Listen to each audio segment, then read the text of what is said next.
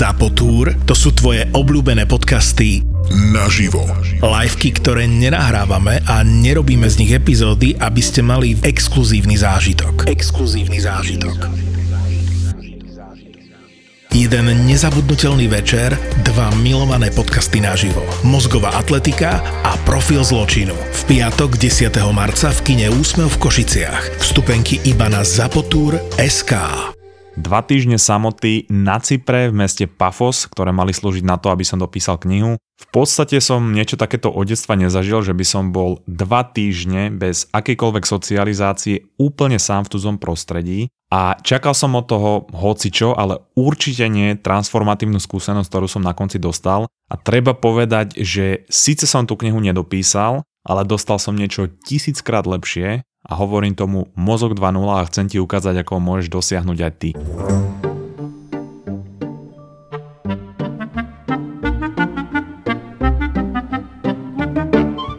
Celé to začalo pred rokom, kedy mňa oslovili chalani z Interesu, či by som nechcel pre ich vydavateľstvo napísať knihu. Napísanie knihy bolo pre mňa ako tantrická masáž spojená s masážou prostaty, že vždy to chceš vyskúšať, ale nikdy na to nie je ten správny čas ale ten sen napísať niekedy knihu tam vždy bol, ale bolo to niekde vzadu hlavy. No a keď potom prišla tá príležitosť, tak som si povedal, že OK, že takáto príležitosť sa neodmieta, ako by sa neodmietala tá tantrická masáž e, s masážou prostaty, tak som išiel do toho. No a vo februári minulého roka sme podpísali zmluvu, vytýčili sme si na celý ten proces rok. No a keď som mal potom začať, tak nastal ten prvý problém. Síce som prečítal extrémne množstvo kníh, ale ty tiež po rokoch strávených sledovaním porna pravdepodobne netušíš nič o jeho réžii. No a prešiel som si teda niekoľko hodinové masterclassy Malcolma Gladwella a Nila Gaimana, ktoré sú geniálne. Prešiel som si aj kurz písania príbehov od Brandna Sandersona, ktorý to vyučuje na nejakej škole, je to na YouTube, a rady Jerryho Jenkinsa. A všetky spomenuté veci ti samozrejme hodím do apky Toldo, budeš tam mať odkazy na tie veci, aj keď masterclassy musíš zaplatiť, ale po mesiaci ti stále vrátia plnú sumu peňazí, takže môžeš si to všetko pozrieť a potom uh, si vrátiť tie peniaze. No a samozrejme mne pomohlo aj to, že som už vtedy rok každý deň písal epizódy a dával dokopy nejaké informácie, takže som to začal písať štýlom, akým robím tento podcast. Postupne sa formoval koncept tej knihy, na ktorý som bol, no dalo by sa povedať, že hrdý a po niekoľkých týždňoch študovania som sa pustil do toho písania. Robil som takým spôsobom, že som sa každý deň venoval tomu písaniu povedzme, že dve hodinky, pretože moja skúsenosť bola, že kreatívne písanie sa dá praktikovať len 2 až 3 hodinky maximálne, pretože to je extrémne vyčerpávajúce a to platilo aj pre knihu, aj pre písanie epizódy podcastu. Písal som to úplne rozhádzaným, neuceleným štýlom, že keď mi napadla nejaká myšlienka, tak som to napísal. Bola to kopa textu, bol to totálny bordel a ja som si hovoril, že potom to nejako pospájam a tu sa dostávam na Cyprus. Inak do premium sekcie apky Toldo a na náš Patreon som nahral špeciálnu bonusovú časť, kde rozprávam viac o mojej knihe, kedy asi vyjde, o čom bude, o tých rôznych príbehoch a iných zaujímavostiach, čo sa týkajú tej knihy. Takže ak nás chceš podporiť a dostávať bonusové časti, v popise epizódy odkaz na náš Patreon a apku Toldo. Súčasťou tej transformácie na Cypre boli v podstate dve veľké veci. Jednu rozoberiem v tejto epizóde a tú druhú zase o týždeň, pretože to je tiež obrovská téma a je to niečo, čo ti tiež dokáže zmeniť život ako dnešná vec. No a presuňme sa priamo ráno do toho dňa. 9. január 2023, 2 hodiny ráno, sadám do auta po 4 hodinách spánku a brat ma vezie na viedenské letisko. Po ceste si dávame slovný battle a tvoríme príbehy o tom, kto z nás je väčší kretén.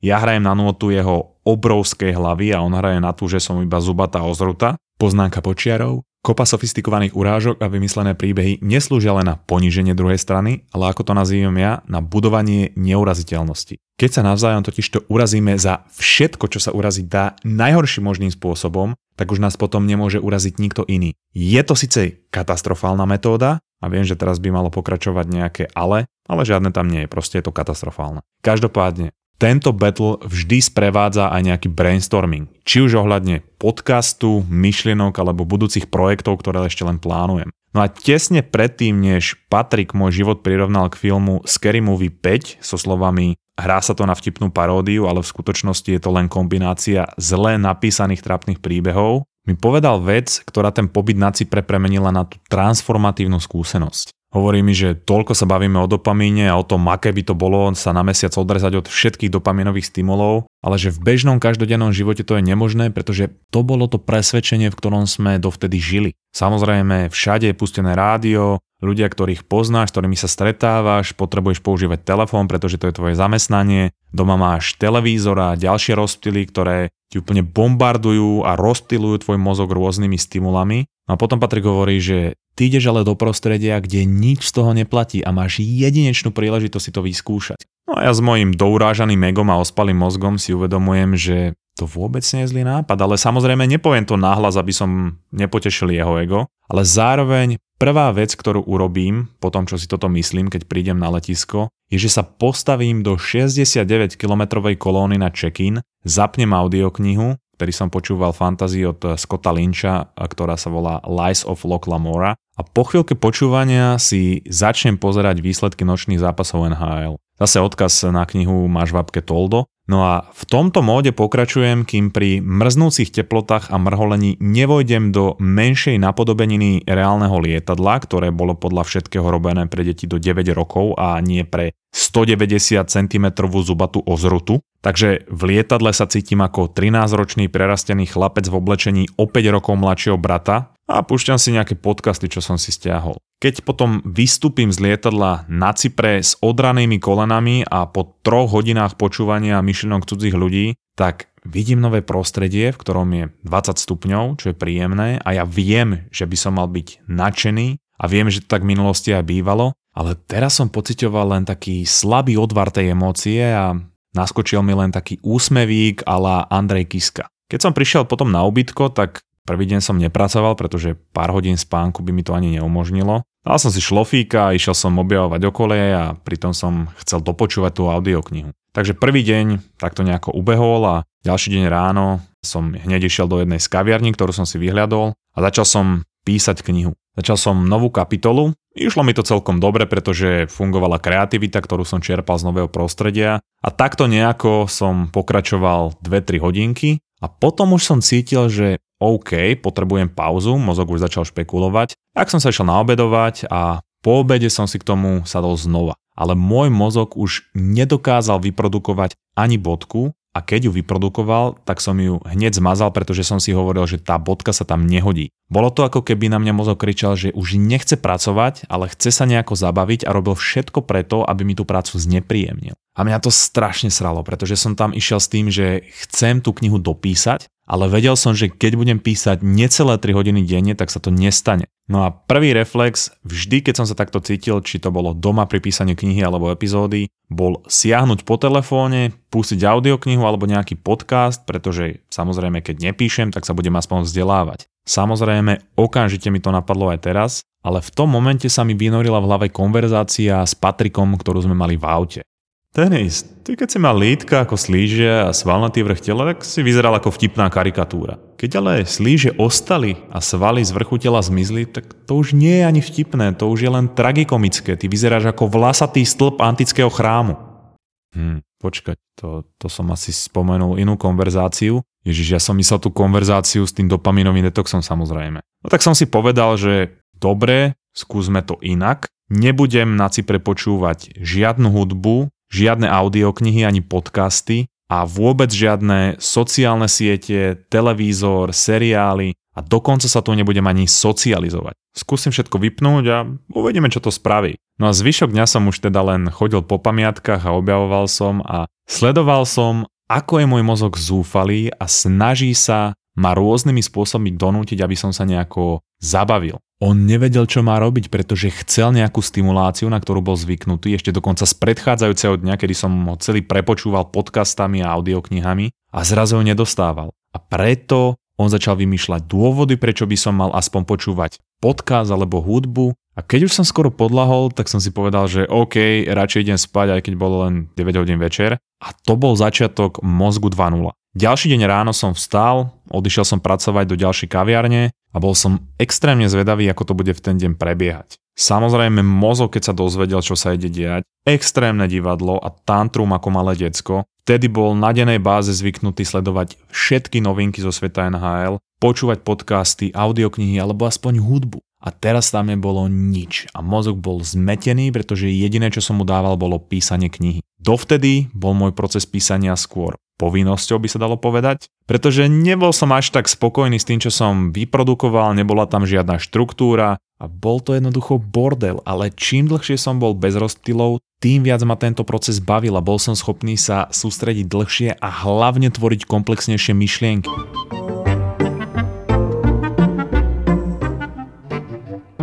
Čo väčšina ľudí nevie, je, že alkohol môže navodzovať pocit ľahostajnosti pri jeho konzumácii, ale z dlhodobého hľadiska zvyšuje kortizol v našom tele, to je stresový hormón, a preto sa cítime viac vystresovaní, aj keď nepijeme, potom to zhoršuje našu náladu a spokojnosť a znižuje to našu schopnosť sa kontrolovať v akejkoľvek oblasti, aj keď nepijeme. A to je jeden z dôvodov, prečo sme vyhlásili v minulej epizóde s pivovarom Nilio výzvu Suchý február, Nilio je nealko, ktoré chutí ako pivo a ja tak tajne dúfam, že to je budúcnosť pitia piva. A keď Nilio ochutnáš, tak pochopíš prečo. Poď s nami do tejto februárovej výzvy a súťaže, stačí ak si dáš vo februári pauzu od alkoholu a skúsiš Nilio, vyfoť sa s Niliom alebo vyfoť flašu alebo načapované Nilio a pošli fotku na e-mail súťaž zavináč mozgovaatletika.sk a na konci februára vylosujeme troch ľudí, ktorí vyhrajú pitný režim od Nilia. Odporúčam ti skúsiť napríklad White Night, ktoré je dochutené hroznovým muštom a viac informácií nájdeš v popise epizódy alebo v minulej epizóde.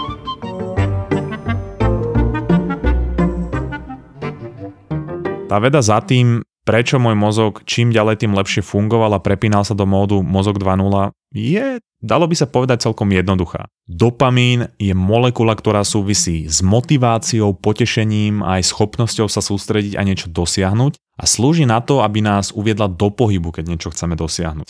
Hm, dopamín je totiž taká novinka, ktorú som objavil a určite si o tom ešte nepočula alebo nepočula. Každopádne, predstav si, že čokoľvek robíš ako prácu, tak ti to uvoľňuje nejaké množstvo dopamínu. V mojom prípade to bolo teda písanie knihy. No a dobre, dopísal som knihu alebo dokončil som ten proces v tom dni a začal som robiť niečo, čo uvoľnilo mnohonásobne väčšie množstvo dopamínu ako napríklad sociálne siete, podcast, hudba a potom večer nasledoval aj nejaký film alebo seriál. Mozog si spojí ten proces písania tej knihy s odmenou vo forme toho uvoľnenia, ktoré nasledovalo potom a tým, že to uvoľní tak veľa dopamínu, tak potom to uvoľnenie pri tom písaní nie je oproti tomu veľkému, čo potom nasleduje nič. Preto vždy, keď budeš tú činnosť vykonávať, nech to je akákoľvek práca a akokoľvek ťa môže baviť, tak to potešenie bude minimálne a žiadne a mozog bude chcieť rýchlo s tým, čo mu neprináša potešenie skončiť a ísť k tomu obrovskému uvoľneniu dopamínu, ktoré bolo pri tom filme, telefóne, audioknihe, to je jedno. Preto som vždy začal pociťovať také pnutie pri písaní, pretože zvyšok času som venoval týmto obrovským uvoľneniam dopamínu napriek tomu, že to bolo niečo užitočné ako vzdelávanie. Keď som ale odobral to obrovské uvoľnenie po písaní knihy a jediné, čo mozgu ostalo a čo uvoľňovalo dopamín, bolo to písanie. A mozog si na to postupne zvykal a povedal si len, že OK, malé uvoľnenie je lepšie ako nič a bol to obrovský rozdiel. Ja som sa potom dostal do štádia, že som dokázal písať kľudne o 19.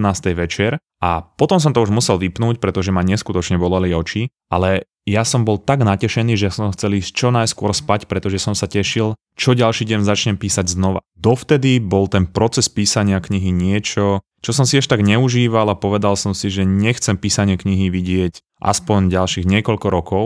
A toto mi zmenilo ten prístup k tomu písaniu a pohľad na celý ten proces tak výrazne, že ešte som ani túto nedopísal a už som si vymyslel ďalší koncept, ktorý chcem čo najskôr začať písať po dopísaní tejto knihy. Ja keď som fungoval s podcastami, audioknihami, hudbou a stále do mozgu niečo išlo, ja som si nevedel predstaviť, že by som niekedy vedel fungovať inak. Pretože keď mozog stále dostáva nejakú stimuláciu, tak v momente, keď ju nedostáva, tak pociťujeme úzkosť a cítime impuls okamžite sa nejako zabaviť. To je jednoducho závislosť. Keď to ale po pár dňoch opadlo, tak som si hovoril, že už sa nikdy nechcem k tomuto vrátiť. Napriek tomu, že to je asi nereálne, pretože sa budem musieť e, ďalej vzdelávať, aby som písal ďalšie epizódy a budem musieť rozširovať svoje obzory. Ale nikdy nezabudnem na to, ako som sa cítil na Pafose a po príchode z Pafosu a vlastne ako sa cítim doteraz a preto sa k tomu chcem čo najčastejšie vrácať. Vezmi si to aj tak, že kapacita nášho mozgu je obmedzená a tým, že do neho neustále ukladáš nejaké nové informácie, napríklad z knihy z osobného rozvoja alebo aj z fantasy knihy, ktorá predstavuje nový svet, mozog si teda musí uložiť extrémne veľa množstvo informácií, musí zapamätať stovky nových mien, názvy miest alebo keď e,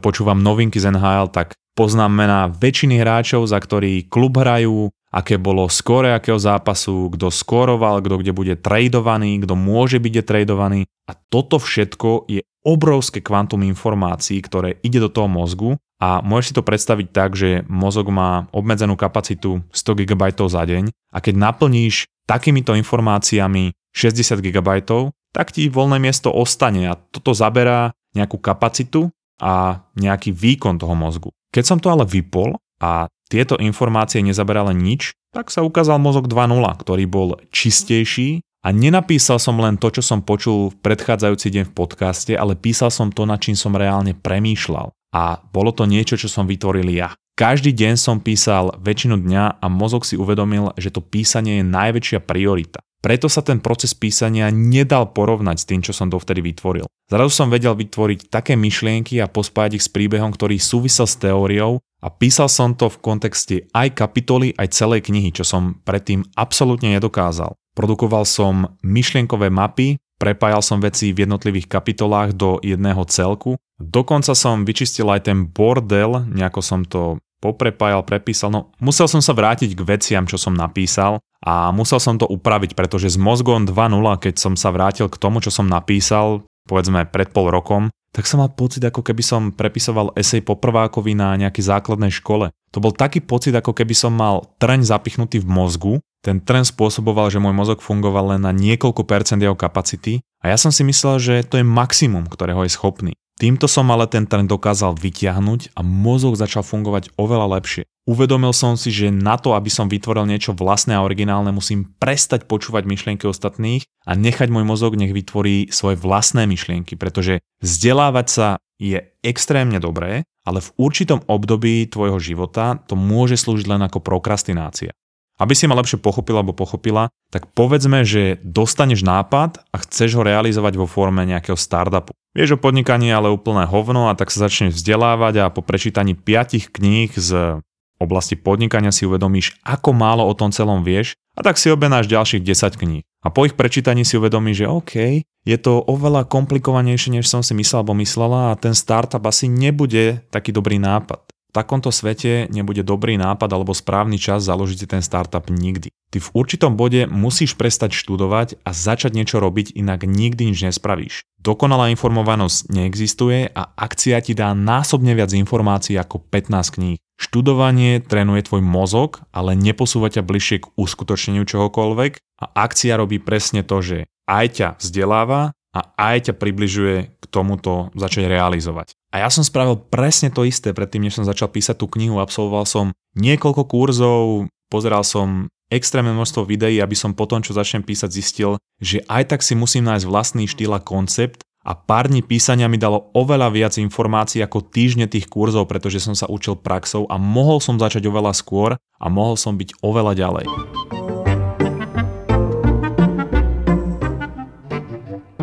10.3. bude mozgová atletika v Košiciach mať live show v kine Úsmev, kde dám najprv krátku epizódu a potom pokec s Peťom Podlesným z mužom SK a bude tam dokonca s nami aj podcast Kristiny Kevešovej Profil zločinu. Prídi sa pozrieť, prídi pokecať, veľmi rád ťa stretnem a môžeme prebrať aj dopamin aj 69. Lísky kupuj na www.zapotur.sk Východ, teším sa.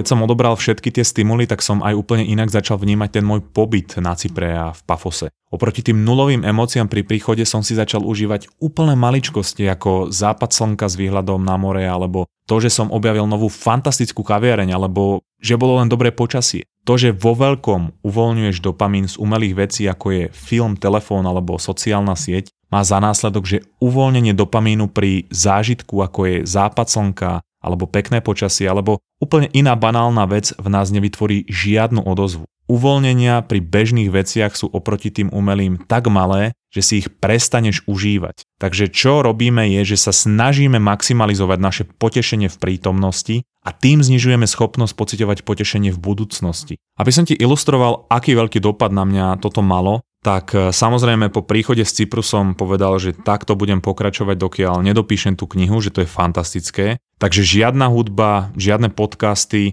a už to je asi mesiac. No a do knihy píšem jeden príbeh, ktorý sa odohral na jednom koncerte a ja ho tam do detailu vykreslujem a dokreslujem to aj hudbou, ktorú tá kapela vtedy hrala na tom koncerte, keď sa ten príbeh odohral. A ja som si to potreboval celé vizualizovať, tak si hovorím, že potrebujem si tú pesničku pustiť. Nebudem hovoriť, aká to je pesnička ani kapela, aby som neprezradil veľa z tej knihy. No a potom, čo som tú pesničku nepočul extrémne dlho a hudbu som nepočúval mesiac, tak ako náhle začala tá pesnička hrať na celé auto, tak ja som dostal zimomriavky po celom tele a tie som mal počas celého počúvania tej skladby a ja som bol v totálnej extáze. Ako keby mi niekto oznámil, že som vyhral miliardu v športke. Ja som mal naozaj pocit, ako keď som kedysi dávno skúsil extázu, čo neodporúčam a tá uvoľní v tele obrovské množstvo dopamínu, takže je ti jasné, že potom budeš v deficite. Každopádne ja som nechápal, že pesnička môže spôsobiť človeku takúto emocionálnu odozvu, ale po takomto detoxe sa každá maličko zdá ako tantrická masáž spojená s masážou prostaty. Vezmi si len to, ako máme naplnený náš deň tak, aby náš dopamín bol neustále uvoľňovaný.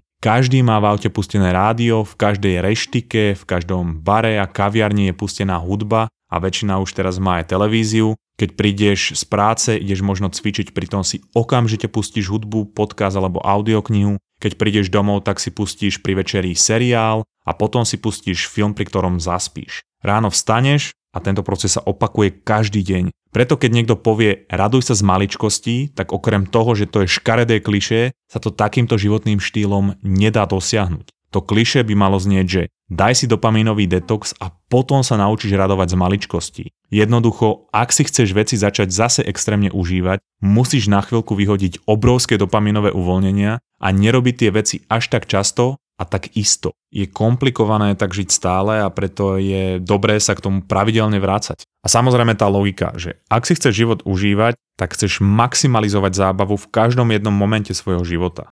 Tu ale tá logika neplatí. Ty ak chceš maximalizovať pôžitok a emocionálnu odozvu pri maličkostiach musíš robiť menej. Je mi jasné, že v momentálnom fungovaní s neustálou zábavou je ťažké si predstaviť odrezať tieto umelé a obrovské uvoľňovače dopamínu, ale pre mňa je väčšina z nich prácou. Ja musím počúvať podcasty a audioknihy, aby som mal zdroje pre písanie epizód, musím sa venovať sociálnym sieťam, TikToku, Facebooku, Instagramu, LinkedInu, aby mozgová atletika fungovala a rástla Takže ak dokážem fungovať takto aj ja s menej ako hodinou na telefóne, v prípade, že je to pre mňa práca, tak to dokážeš aj ty. Cypru som si neodniesol síce hotovú knihu, priniesol som si čas knihy, na ktorú som hrdý a ktorá ma baví a mám vytvorený proces, v ktorom ju ľahko dokončím. Priniesol som si ale niečo oveľa lepšie. Priniesol som si skúsenosť, ktorá mi ukázala, ako vie môj mozog fungovať a že v živote sa dá stále radovať z maličkostí, ale hlavne mi tá skúsenosť dala nástroj, ktorý sa teraz budem snažiť udržovať a šíriť. Preto dúfam, že sa ho pokúsiš vybudovať aj ty a keď to bude úspešné, že to bude šíriť ďalej, pretože tento nástroj, ktorý sa volá Mozog 2.0, neslúži len na lepšie myšlienky a premýšľanie,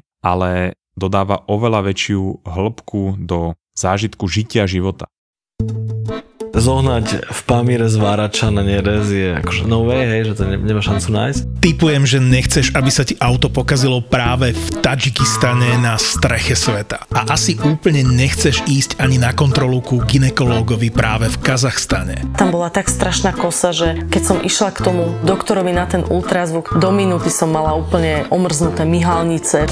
Ale možno zmeníš názor, keď si vypočuješ nový podcast v produkcii ZAPO. To nechceš, že? Aby ti odletelo koleso počas jazdy? Keby som si mohla vybrať, tak nie, nechcem to. Sedela som tam tehotná, takže nie, nechcela som takú vec. Zavesili sme prvé dve epizódy. Nesmrteľné bronko a iránske fitness. A ja som išla zohnať fen do mesta v Iráne. Sama žena. Objav ďalší originál od ZAPO. Podcast Road Trip. Road Trip